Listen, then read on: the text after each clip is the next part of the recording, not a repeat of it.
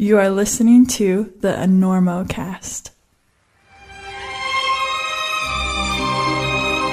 Hey, it's your toes, back with another bit of advice. Now, I know you love them La Sportiva TC Pros. Great for cracks, off widths, edging and smearing on granite. And TC, well, he's kind of the godfather. A real made man, if you know what I'm saying. So I don't mean any disrespect, Tommy, but when it comes to us little toesies, sometimes it's nice to feel the rock we're grabbing. And though the fingers get all the fun stuff, the full crimping, the half crimping, three finger drag crimping, half four finger drag crimping, decaf drag with two pumps vanilla crimping. Turns out us toes can push and pull too, just like that old barefoot Chuck. That guy has beautiful crimpy little toes. A little too beautiful, if you're asking me. And we can't have people not buying shoes now, can we, Chuck? Anyway, that's where La Sportiva's reinvented Mantra slipper comes in. The softest, lightest climbing shoe on the market. Thin, comfy, real sensitive, just like us toes. You know we have a sensitive side too, and we're happy to remind you of the pain we can feel come ice climbing season. So, in the gym, on steep climbing outside, let your toes feel the rock instead of just knocking around in your shoe like a bunch of ripe walnuts and get us in a pair of mantras stat.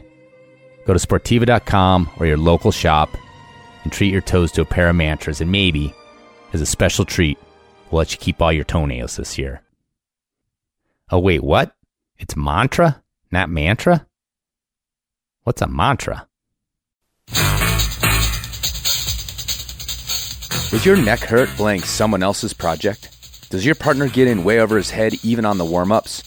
Does the phrase, I'll just do this move one more time, make your eyeballs spin? Then let Belay Specs fight for you. When my boyfriend started falling lower and lower on his project, the specs saved my neck and got me a new boyfriend. Belayer neck pain, also known as BNP, can interfere with work, play, family, and snapping your head around at the gym to check out those abs. And you have rights, which are being crushed every time your partner yells take. So if your neck has been injured in an epic belay session, go to belayspecs.com to see if you qualify for a pair of belay specs and to get what you deserve. Entering NormaCast at checkout for a discount.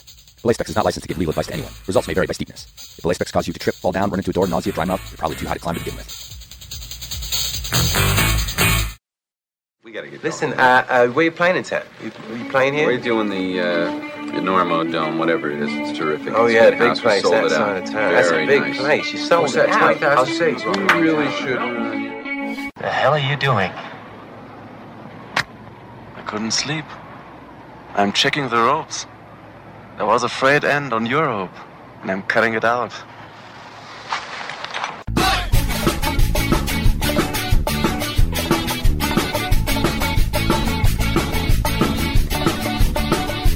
Weather, bad weather. Now or later, anytime. Time. Today's show is brought to you by Black Diamond Equipment, La Sportiva, and with support from Maxim Ropes. Maxim has been keeping the Normocast off the deck since 2012. And don't forget our charter sponsor, Bonfire Coffee. Go to bonfirecoffee.com and enter Norma at checkout for a discount on great coffee and to support the Enormocast. And now back to the show.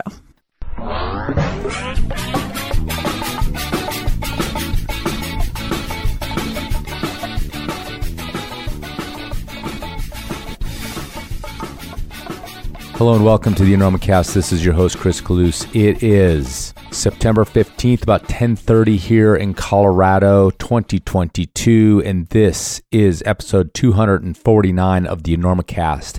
A conversation with Sebastian Berthe. And that's the best you're going to hear me do on that name. His friends call him Seb, so I will too. So who's Sebastian Berthe?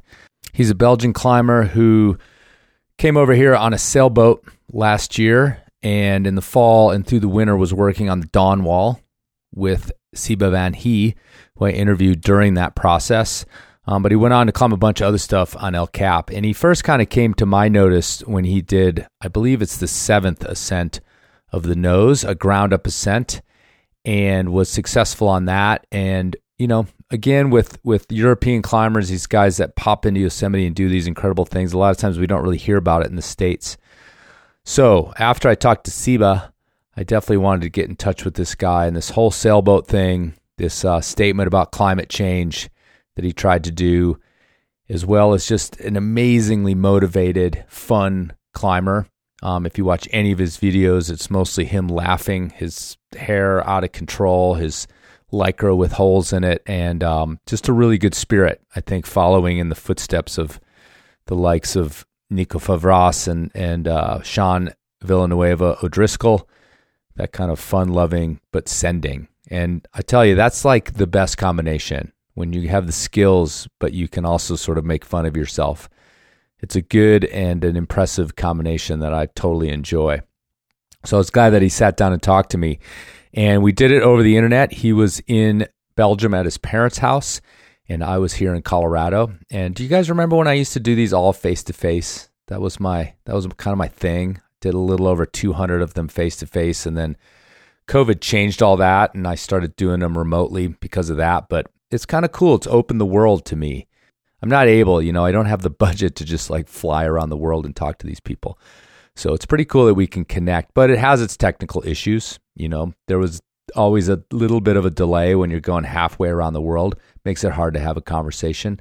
Um, technical difficulties abound, but uh, you know, I think most of the difficulty in this one was to do to uh, to language.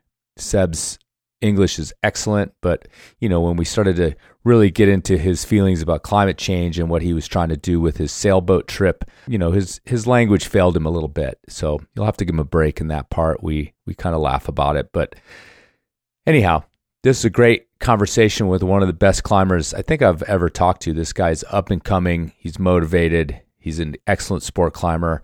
They did not send the Dawn Wall free, uh, but he did a lot of other amazing stuff, and I think it was an incredible trip. And he's definitely planning on coming back.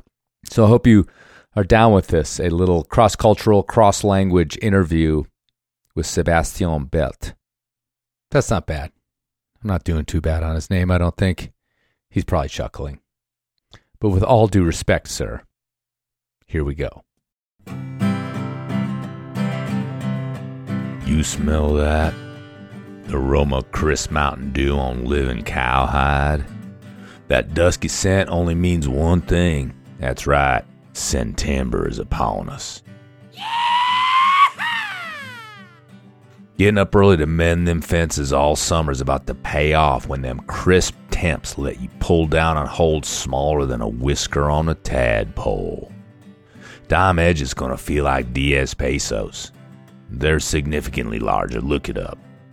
And as you gallop into September with a twinkle in your eye and a spur in your buttocks, let Black Diamond be your trusty steed. They got all you need for pebble wrestling, sport climbing, and of course the best traditional climbing protection this old cowpoke's ever seen.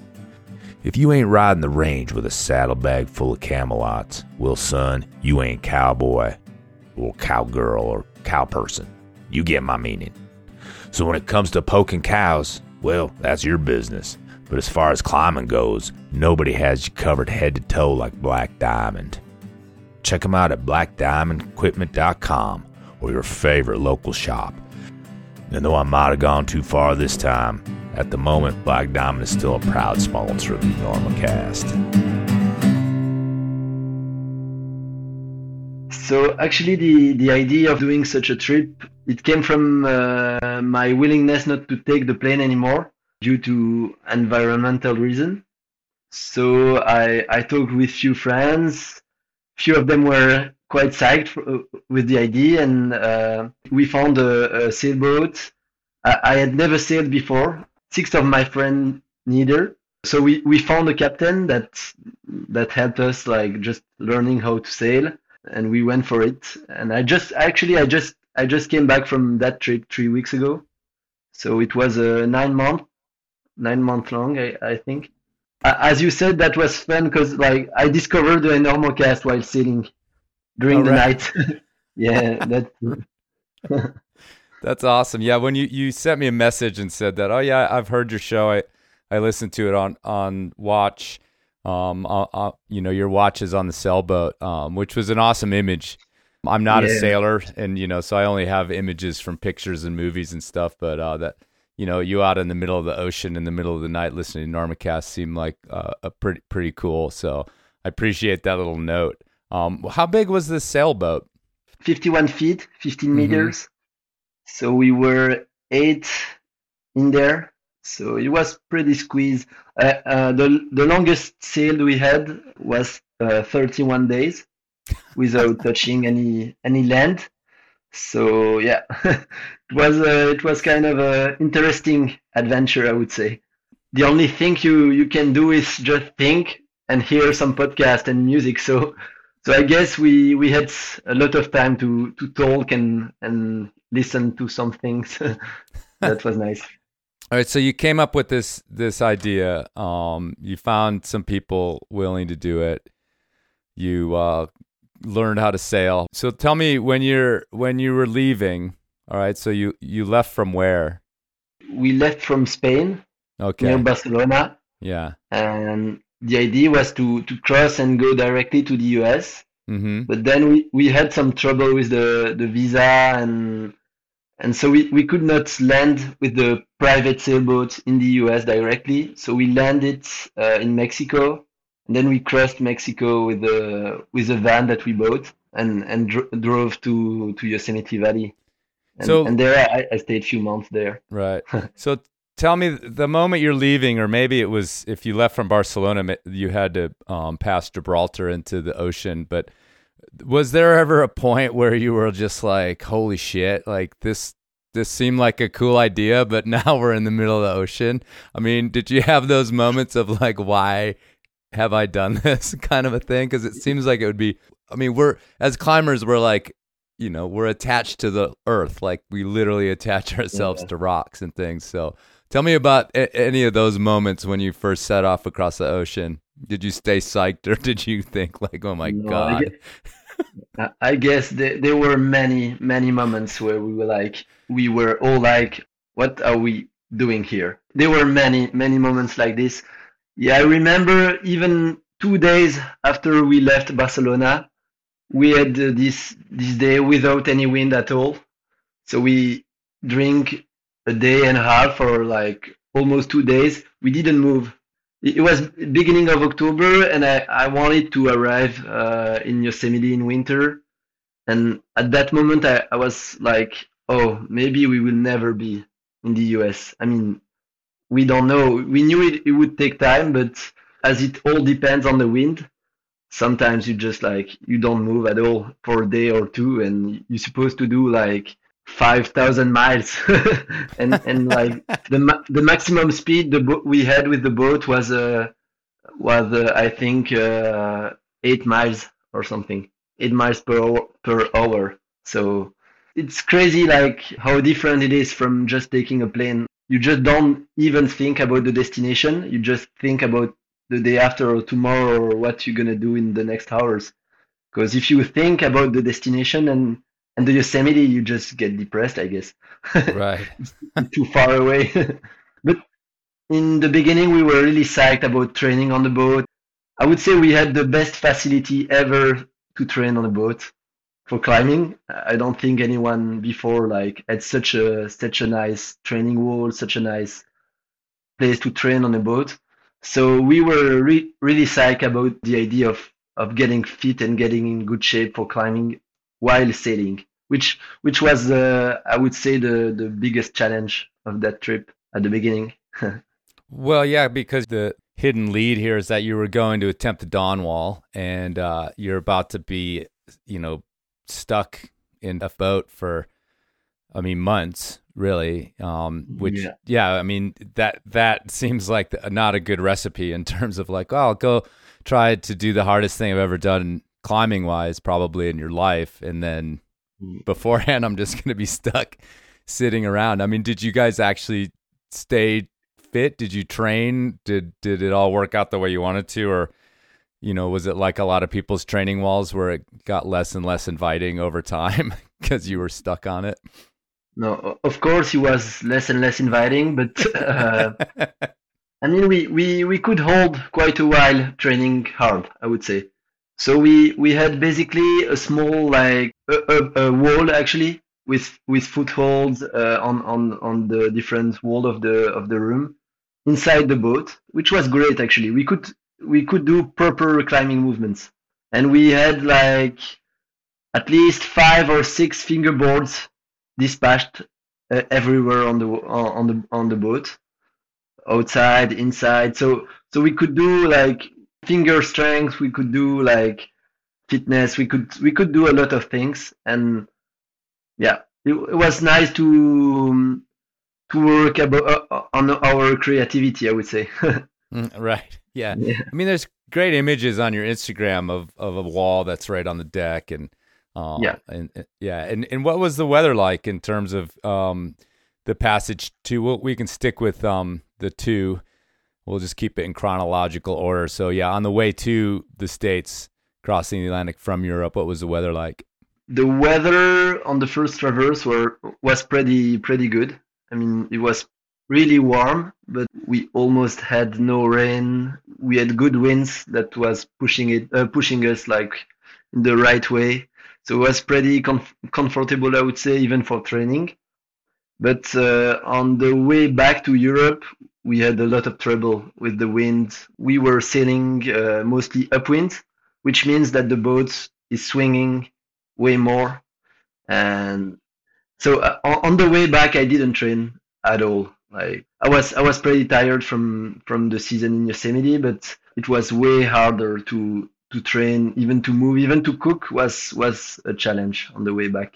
Let me ask you one last question about the sailing too. Is what what are your um what are your sort of sea legs like? Are you know someone who's never been on a boat or never sailed anyway? You know, were you able to keep keep yourself down below deck without losing your lunch, or how did that go for you?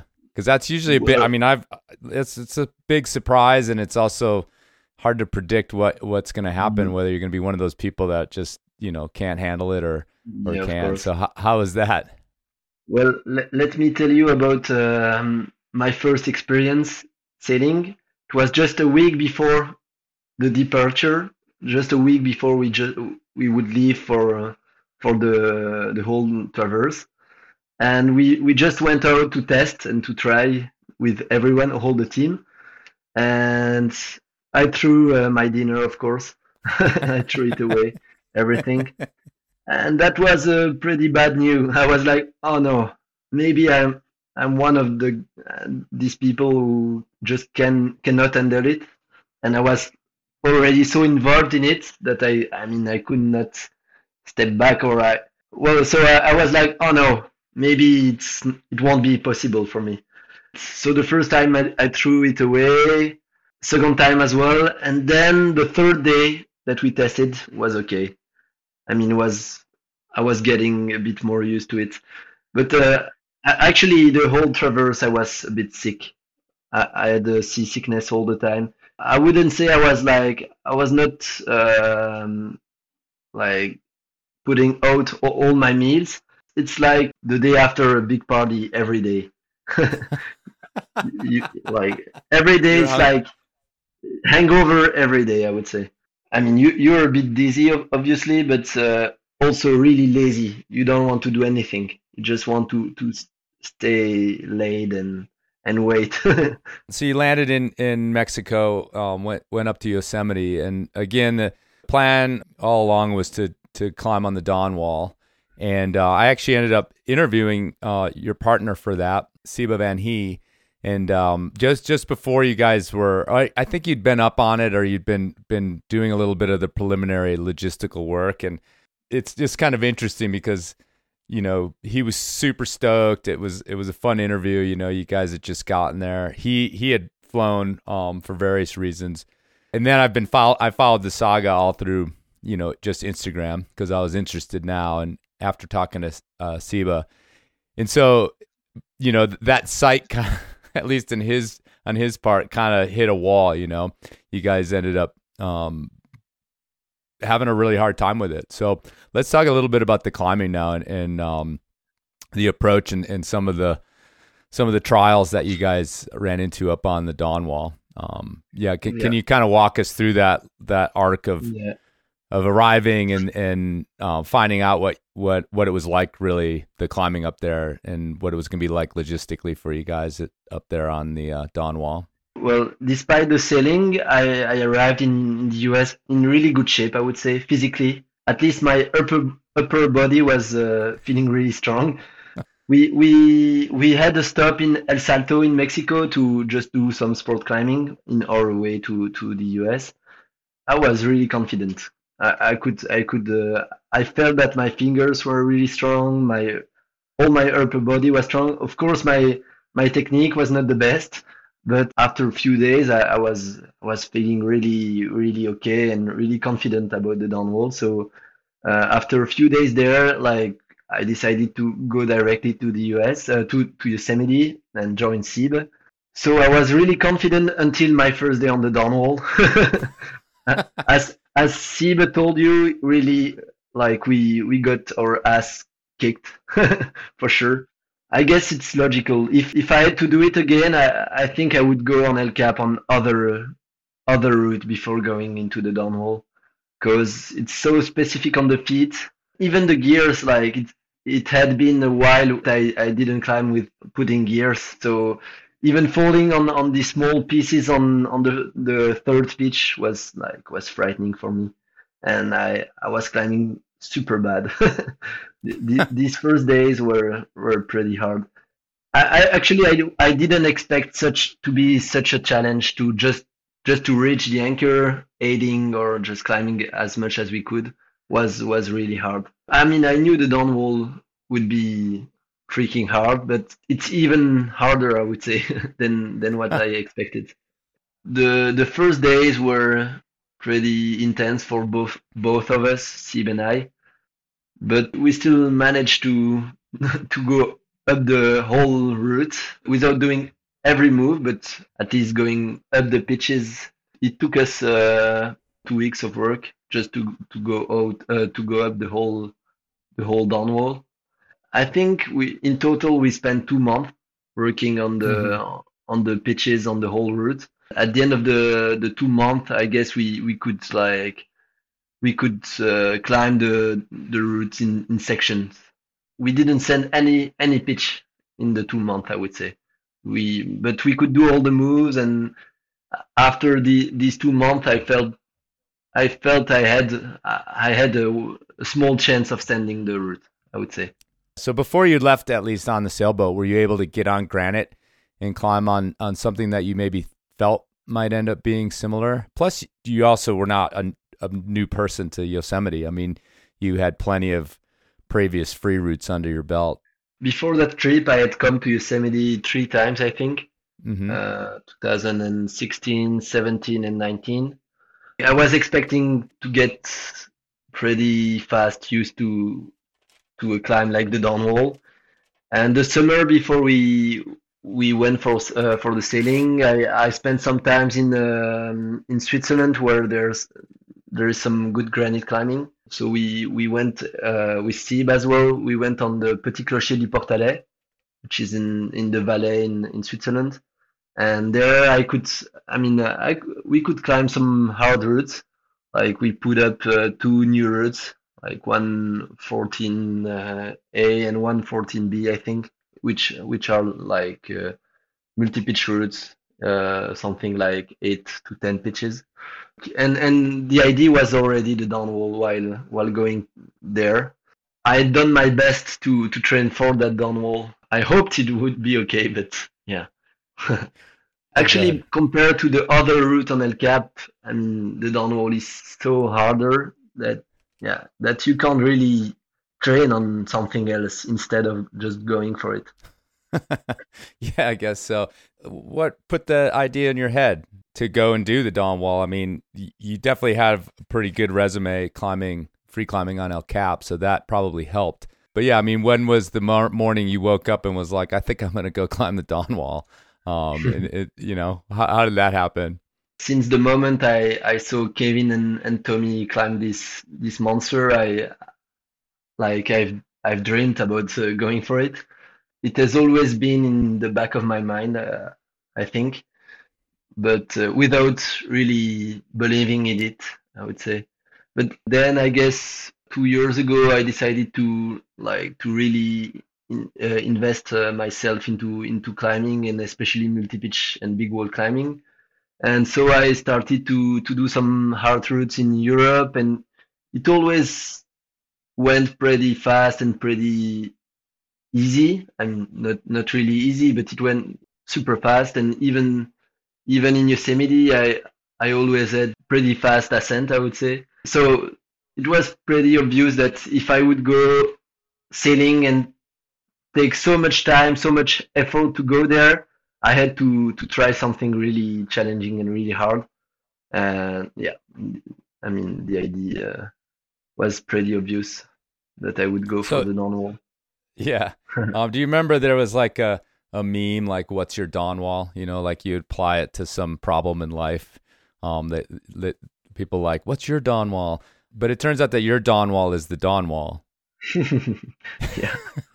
Maybe I'll have another one after that, but right now, actually, my Dawn Wall is is the real Dawn Wall. yeah, that's true. Right. um, you're, very few people can say that. Despite this, and and you know, we're like talking about how you didn't actually climb the dawn wall. You had an incredible season in in Yosemite anyway, a successful season for sure. But where does this leave you as far as that dream of climbing this thing? Um, you know, you spent nine months. Um, you're you're dedicated to uh, this mode of travel, I think, or um, you know, we can talk a little bit more about your activism around climate change. But where does that leave you with the dawn wall? Like, what what's in your head as far as an, another attempt, or is it something that's way on the on the back burner again? Yeah, well, so I just uh, it's been three, three, four weeks that I'm in Europe, and actually I'm I'm already thinking about going back to the to Yosemite to try again. so um, I'm pretty sure I'm go again there, but I I still don't want to to take the plane. I, I still think that it's not very that we should we should not take the plane unless it's really necessary. I still Mhm. think about this. And actually, even this sailing made me more and more like conscious and I would say even stressed about about climate change. So I will definitely go back uh, sailing. I think I'm thinking about uh, doing something similar uh, in the next years. I don't know when, but yeah, I might I might do it again. I don't know. Could you- I don't know if I'm crazy or not, but Could you uh, convince the other people that went on the boat to go again? How did they How did they fare as far as their excitement about every, sailing? I don't think everyone will come again. and actually, actually, when on the way back, I was I was like, oh no, never again. And it was it was funny because the even like two days after we landed in Spain, I was already like my speech had already changed. was completely different than than the moment I was I was uh, sailing and I was seasick and yeah, it's it's like alpine climbing. You know, yeah, it I guess be it's like fun type two and just yeah, just uh, completely horrible, and then you can just switch your opinion um, overnight with a good night of sleep and you know some food that stays down and, and tastes good because you're not nauseous, and you're like, oh, I think I could I could do that again. Yeah, we'll see. But if I do it again, I'm gonna try to to find a faster way to cross, or with a faster boat, or with a small smaller team, or I don't know. Because like in in nine months, we took five months just just on the sailing part, Mhm. and four months on the climbing part. That was a bit frustrating at uh, sometimes. I'm still I'm still more a climber than a sailor. Right. so yeah, no. Uh, if I if I if I do it again or try it again, I I'd like it to be a bit faster. Right. I hope. I've read about your dedication to um to this mode of travel and to not taking airplanes, which is a, a huge part of CO two emissions. And it's and it's interesting because that I think climbers want to sort of see themselves as caring about the planet, obviously, and and doing what they can. But and that's always been, I think, the crux, especially for someone like yourself, a professional, you know, an international climber. The airplane thing has always been the I don't know, it's like the the thing nobody really wants to talk about, I guess. Um, you know, when Mhm. athletes are posting about climate change, Pe- people who you know criticize that stance definitely talk about it.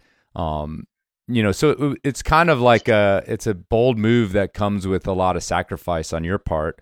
Tell me about a little bit about that decision and I'm curious and not about the just the the sort of decision when it happened and you're like I'm not going to go to Yosemite on this airplane, but the decision to sort of commit yourself to this thing that is going to remain a pretty large sacrifice in your life as a professional climber.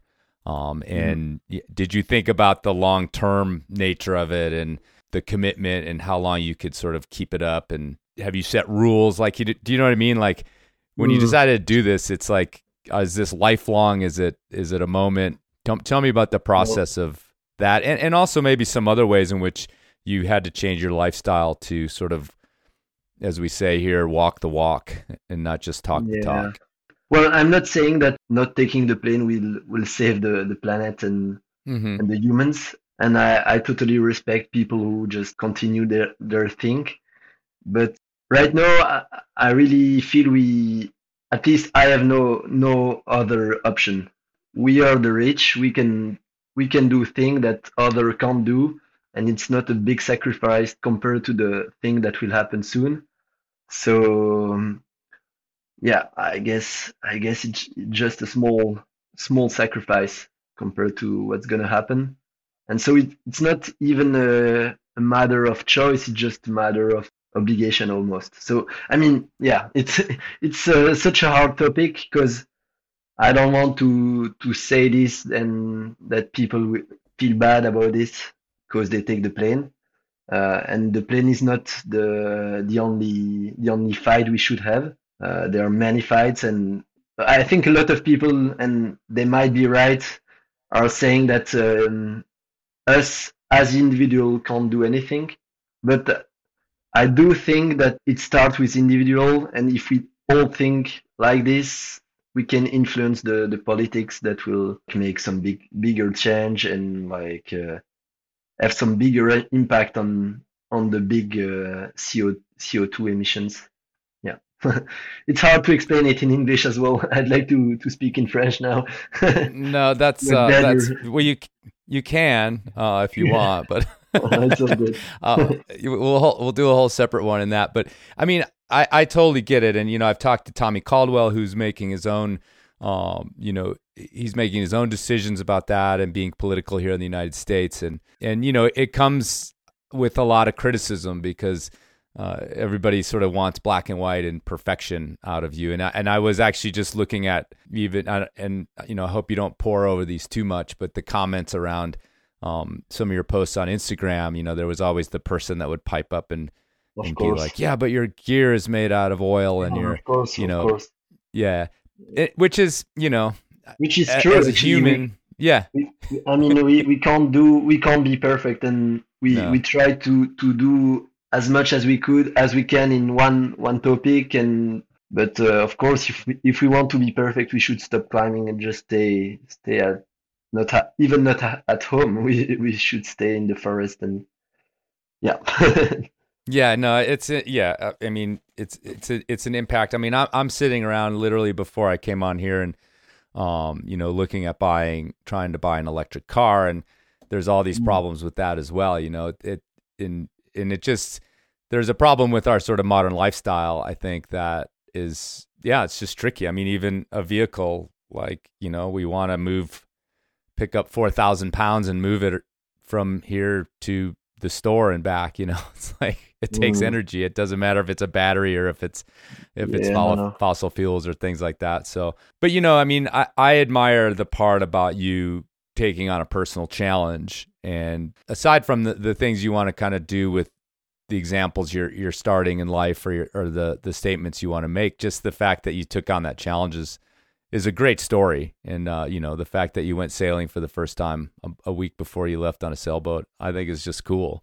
And yeah, um, yeah. you know, and, and so you know, leaving sort of the the the politics you're trying to explain in English aside, um, I, I think it's a great story, and and I don't. I, will be interested to see if you can find a faster way to get to get across the ocean. yeah, we we've been thinking about different things, but we don't. I don't know if it's gonna work or not. okay. but we, we, we met some some sailboats that that would go uh, that would go through in two weeks. So oh, maybe. Okay. But it's gonna be less less practical for training, I think. well, you know, and and backing back up, I mean, I, I mentioned how you had an actually very awesome trip to Yosemite. Whatever you learned on the Dawn Wall is going to come in handy. But then, you know, I have this running joke on here, which is called the the Jorg Verhoeven Award, which is um, when when somebody does some rad thing in climbing and and because something else happens right next to it, like the Dawn Wall the first time, um, kind of happened to to Jorg's ascent of the nose. And I feel a little bit like that with your career, which is um, is interesting because I think it's really just about media and us in the states not paying attention to European climbers um, that much. Because I mean, you've climbed the nose. You did, I think, the seventh or eighth ascent, eighth ascent of the nose free. Yeah, uh, seventh, I think. But yeah, I think right after Connor. Yeah, right after Connor, and then and yeah. then Jacopo and Babsi did it. Just right, uh, right after the the the fifteen year old high school kid did it. yeah, yeah, that's that's crazy. Connor is then, um, interesting. oh yeah, no, he's only getting started too. But um, I know, I know. But I mean, on this trip you did um, I mean, you did. I, I couldn't quite figure it out, but you did a ground up ascent of El Nino with the Pineapple Express. Yeah, in in a but, day. But you also did it in a day. Yeah, I, I did it yeah. ground up in a day. In yeah, in one day. yeah. like um, I didn't even know that, and it's and like that's I mean that's literally one of the most oppressive free ascents of El Cap that's ever been done.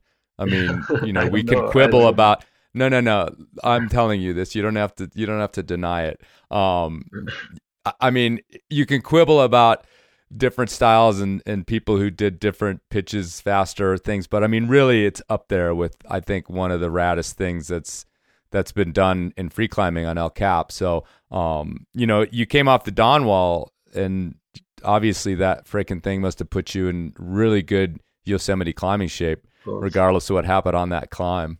Of course, after after the Dawn every foothold elsewhere on El Cap is a is a jug. is a, is a, I, you know, so I think uh, it's the perfect training for doing something else easier. sure. Yeah. Um, yeah. So tell me, just tell me a little bit about that ascent because that's the one that stuck out. I mean, you, you also tried to do two routes in a day. Um, yeah, that's and, and you did later. the Golden Eight and like Golden Gate in like eleven hours, which is also like is completely astounding as a free climb. Um, but yeah, tell me a little bit about approaching El Nino, tr- trying to do the ground up. Um, I mean, you were trying to do a ground up onsight and almost did that as well. Yeah. So uh, after after the Dawn Wall, I went. Uh, I had after my my push try my push attempt on the Dawn Wall. I had I think two rest days, and then I jumped into uh, Golden Gate with my girlfriend, and we we mm-hmm. we spent nine days um, on on the route. So I was supporting uh, her, and then I went down, and my only envy was to to go as fast as possible on El Cap and just climb as much as I could. After just like spending days on on one pitch on the Dawn Wall, I wanted to climb. So I had this dream of trying El Nino onsight for a few years. It was not a, um, a real realistic uh, objective or realistic goal, but it was kind of a hidden dream uh, that I had just to, to go for it in a day and just send everything without falling. So as as I was feeling pretty good on on El Cap uh, at that moment, I was like, oh, maybe that's that's that's the time for for an attempt. And some other cl- uh, climbers, uh, Sam Stroh and and Tavish uh, MacArthur, who had had tried it before, so so they they gave me some info about about where we should do anchor what i mean they they gave me some info and i just went for it in a day trying to to send everything. Yeah i did i didn't fall uh, for the 21st pitches. And then uh, yeah i was really happy with my climbing the whole day. Uh, i don't think i had a better climbing day in my whole life before so so yeah the the whole day was perfect. And then i arrived at this um this crux pitch i don't i don't remember what what pitch it is. I think 21 or something. I think it's the the crux pitch of the whole route even if it's not graded that uh that hard. It's it's graded 13a and actually it's the the place where you have to choose between um between two pitch. Either you go left on the on the traverse, uh, which is 13A, but apparently always wet, uh, or you go straight up into into this uh, bouldery section. And I, I think a keyhole broke a few years ago, so so this 13A is no more 13C, I, I think. And yeah, I, I went for it 100%, but uh, I, I still fell. I went back to the anchor. I could send the pitch. It was dark already, but I still I still went on the left way to try the um, the traverse vari- variation and still be onsight. and uh, yeah, I, th- I I think the the mental was not there anymore. so I, I went back straight up and and we we finished the route. But yeah, it was for sure it was my biggest my best day maybe in my whole life climbing. I really felt a nice flow and yeah, was nice, really nice. That's awesome. Like yeah. I mean, like I said, it's it's up there in the annals of of of uh, free climbing on El Cap as a pretty proud thing to attempt to do and come that close to onsighting because you know no free route on El Cap's been onsighted yet. I don't think um, unless freerider's gotten done that way. Yeah, but I don't think so. I, I think Pete Whitaker uh, did did flash or onsight freerider, but he, he fell on on the boulder pro- problem, oh. and then he went down and did the same thing I wanted to do uh, with the, right. the, corner on the left. So. Right. He.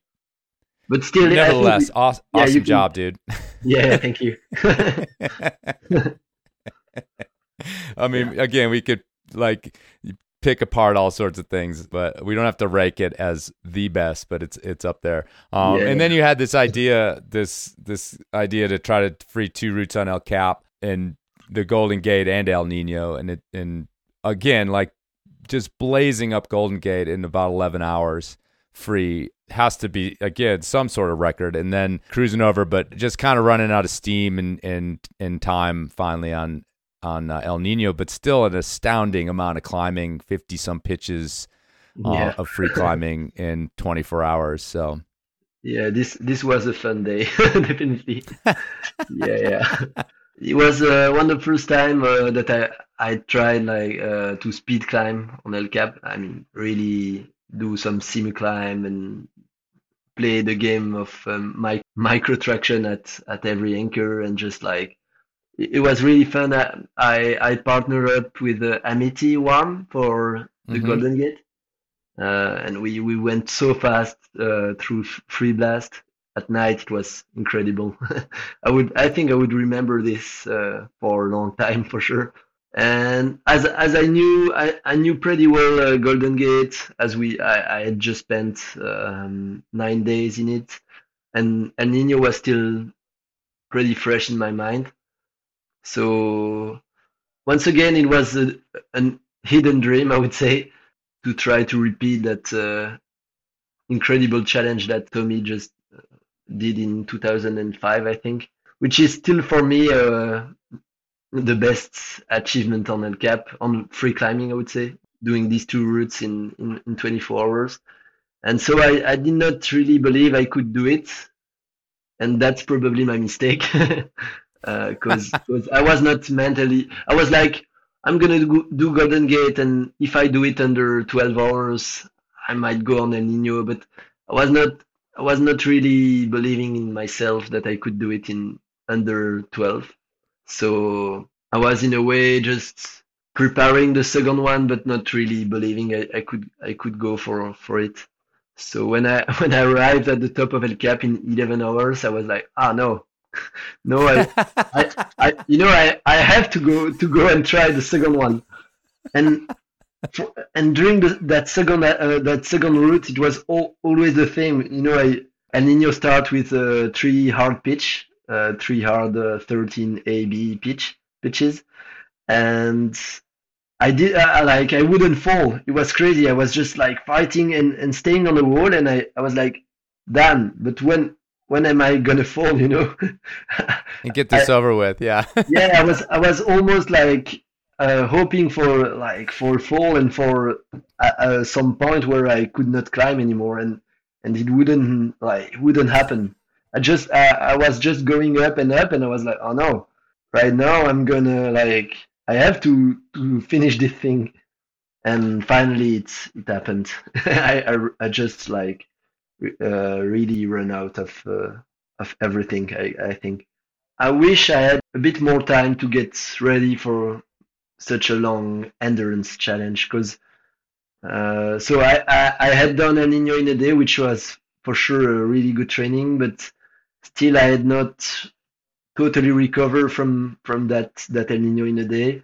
But we we had to leave uh, with the boat around the 15th of May because of the the cyclones and the hurricanes that are in the um, east coast during that period of time. So we had to go back, and I was I was already like trying to stretch a bit the time and ask the captain if we if we could go back a bit a bit later.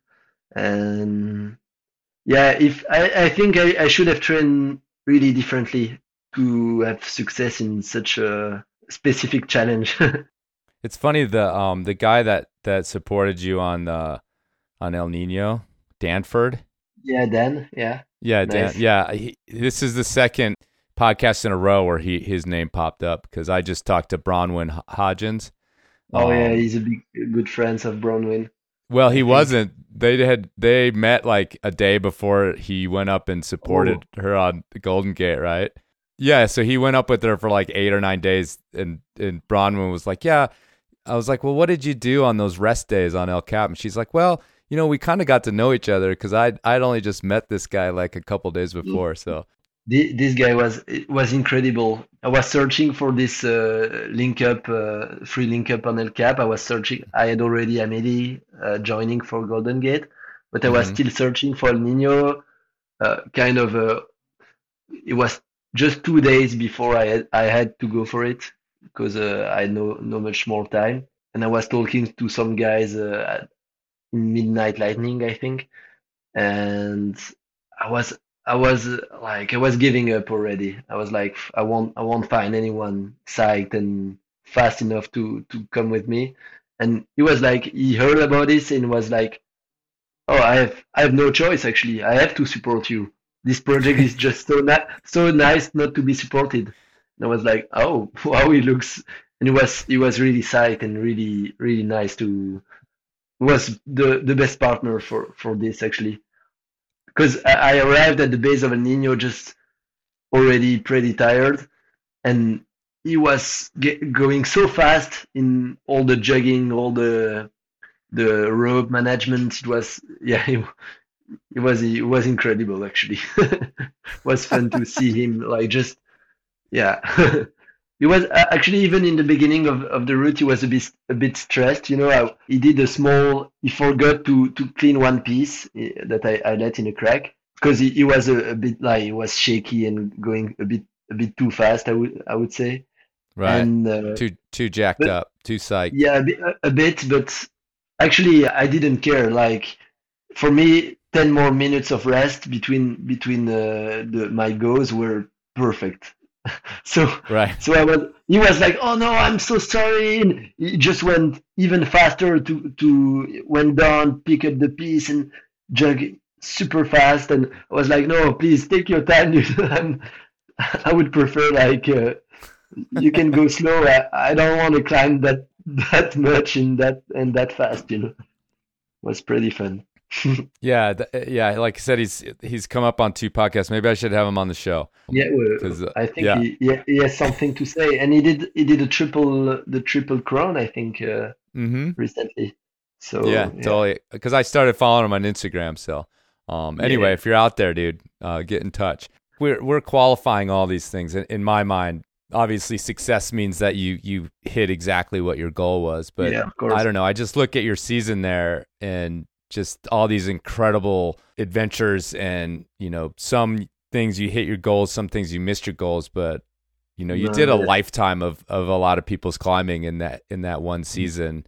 Um, and then the nine month period of you know this the sailing and and climbing Yosemite. I mean, it, you just lived a lifetime in those nine months. I think, of and it, it's just course. it's just this in you know, and we're just like, yeah, and then you did this, and then you did that, and it just kind of belies the fact that it you know, it was a lifetime of adventure for most people, even most adventurous climbers, you know. So, I mean, you have to be reflecting on that. I mean, what what are sort of your reflections a few weeks later of those nine months as you've been back um, living a, a little bit more of a normal lifestyle there in Europe?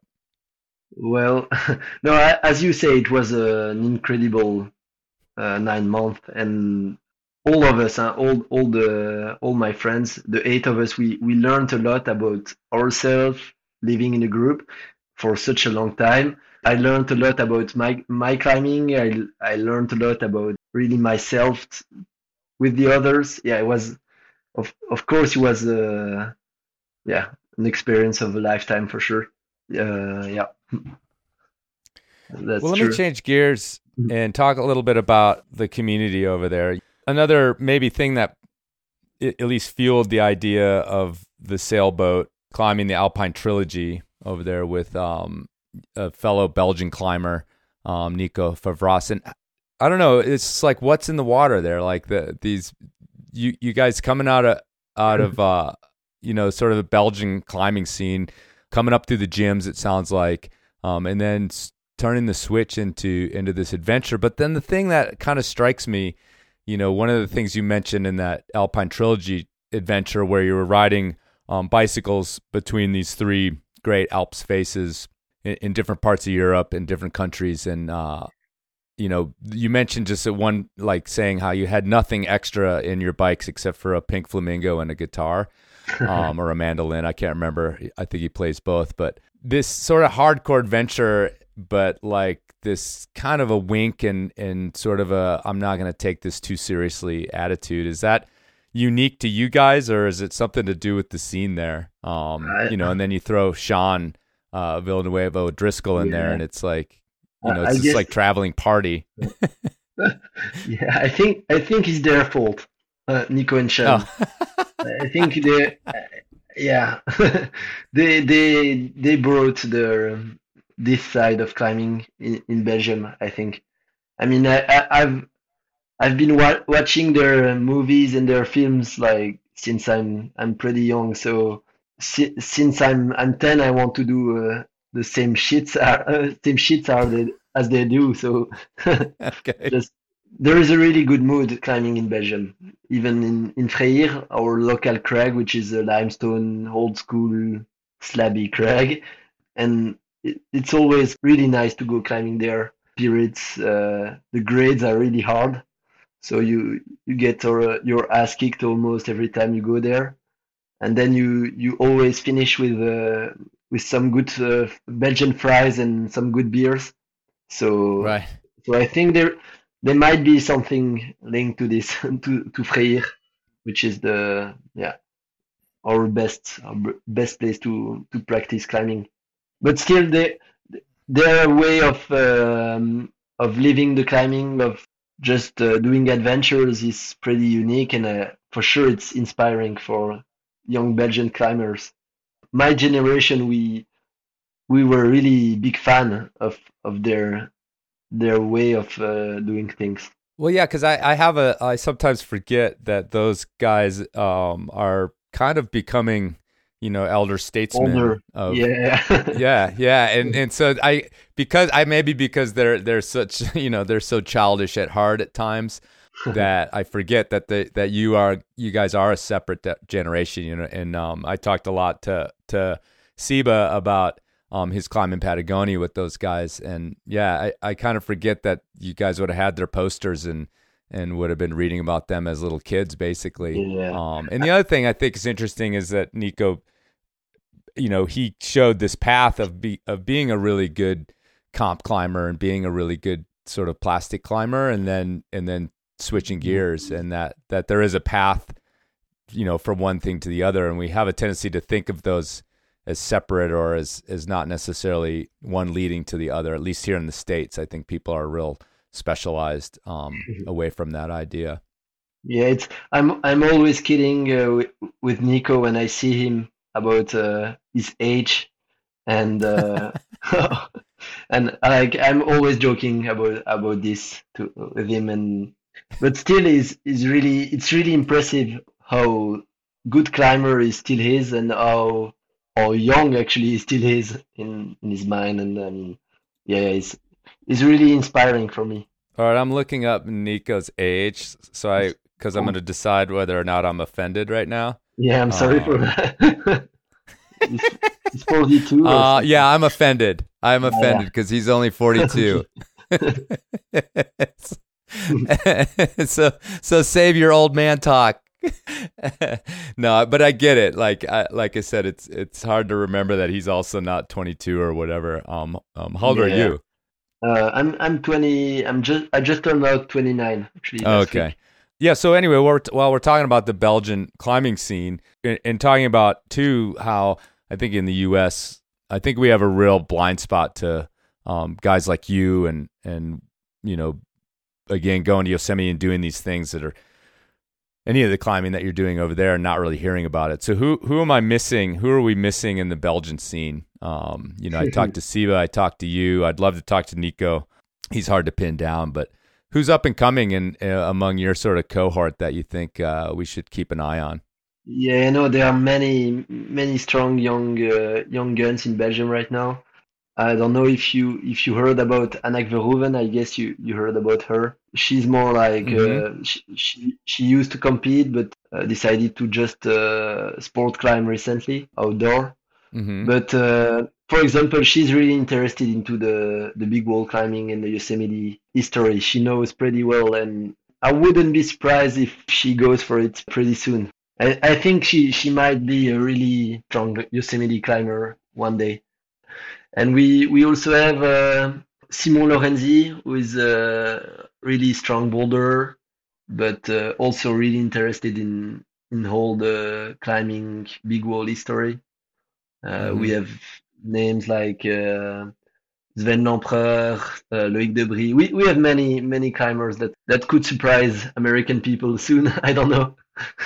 get get all these people on on your sailboat, dude, and get them over here. Let's try them. Let's see what. so l- let me ask you about your, um, you know, your sort of other dreams, or you know, what are some of these other climbs that that sort of burn at you in in terms of of thinking about your resume and, and some things that you want to get done? Actually, El Cap is still like attract attracting me a lot. Like either mm-hmm. Magic Mushroom or the Idol Wall or the new uh, the new Dawn. Uh, so every every route on El Cap is attracting me a lot. Uh, there, there, are so many things to do uh, in climbing that I think uh, I might be busy for some more years. I'd love to to open a hard multi-pitch climbing route one day. Uh, I don't know where yet, but it's of course one of my dreams. And I I've never been in Patagonia as well. I don't know if I if I'll go one day or not. Right now, I'm not that uh, motivated for Patagonia as I'm I'm still like really focused on on the ports climbing part. For example, even the bouldering, I'm I'm still psyched for it. So I might save it uh, for later. I don't know when, but uh, we'll see. And we, we have an idea actually, even with uh, Nico Favresse. There is a line in, in Verdon uh, which which can be pretty futuristic and really hard as a multi pitch. So that's that's that could be the Dawn Wall of Europe actually. well, let me ask you this: Has he been has he been eyeballing this for for some decades? Okay, because I I ran into him in the Verdon um, one time uh, climbing with Sylvain Millet. And uh, oh, we, that was it. That, that's the okay. All right. Yeah, yeah because we he, it was like get, what's that? Go he ahead. Never went, he, never went back there. I think. okay. So he, he tried this route with Sylvain. They they they bolted few pitches, but not everything. And he told me it's it's amazingly hard and uh, incredible.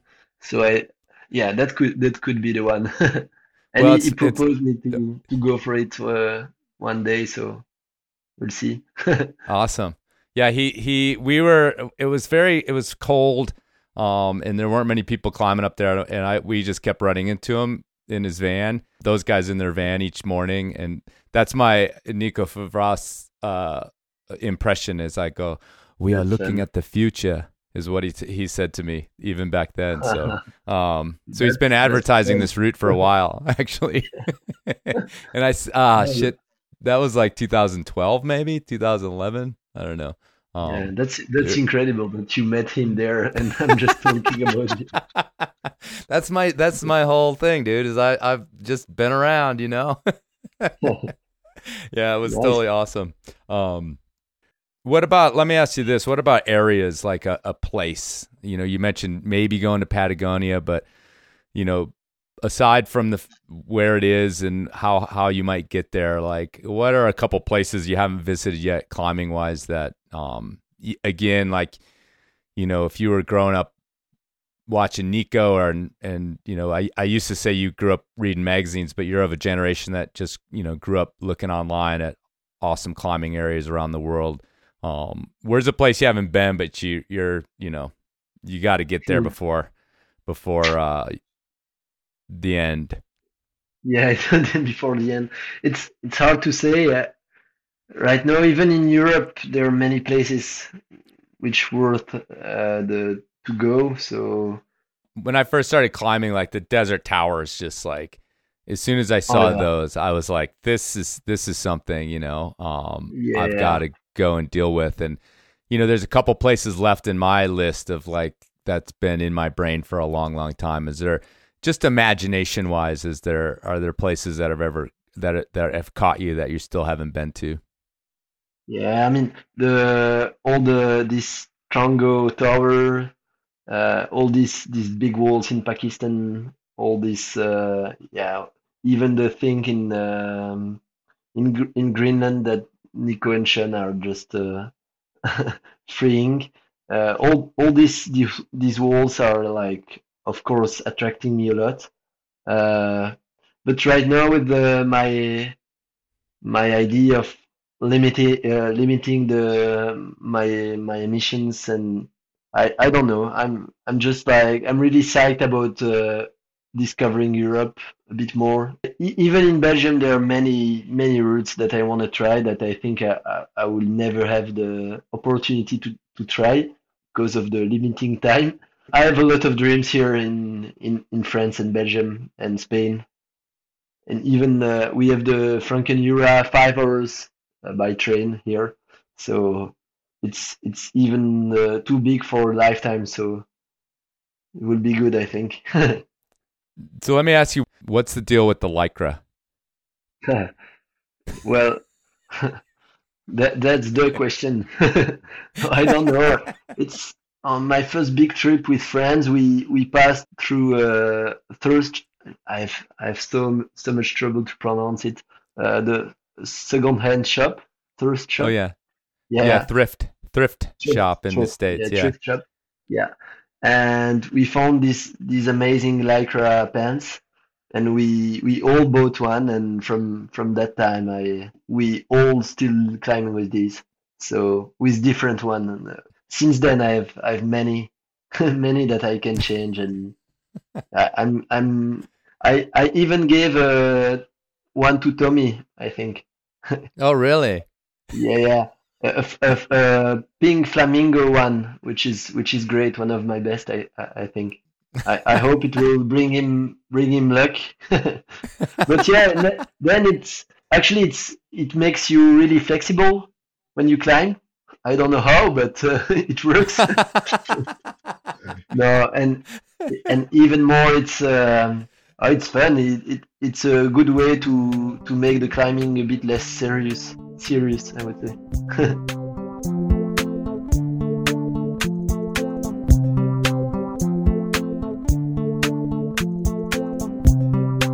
All right, folks, thanks for listening, and thanks to Seb for connecting all the way from Belgium. Crazy time difference and everything else. And I was just so overjoyed to hear that he had discovered the Enormocast on the boat, listening during his night watches, which I don't know, just just sent me sort of dreaming about how he might be out there looking at the stars and the waves, cruising along on the boat and listening to the Enormocast was just so cool. So if you want to find out more about Seb, just hit him up on the Instagram. Keeps things real up to date there. He's also got a website, sebastienberthe.com, but a little out of date. They always get out of date. They're so hard to keep up with. Also, his Facebook page actually is quite good with chronicling the trip across the ocean and back. If you want to go back there, you can see the whole story. I'm sure there'll be some films coming out about that trip as well. So look forward to that. Cool. All right, folks, it is the fall. The greatest time to be a climber, at least here in North America. So hopefully you're getting after it out there, being safe, watching out for each other, putting your knots in the end of the rope, using your signals, wearing your helmets, using your gree properly, the way the high school kid working at the gym told you to. And also, check your knots.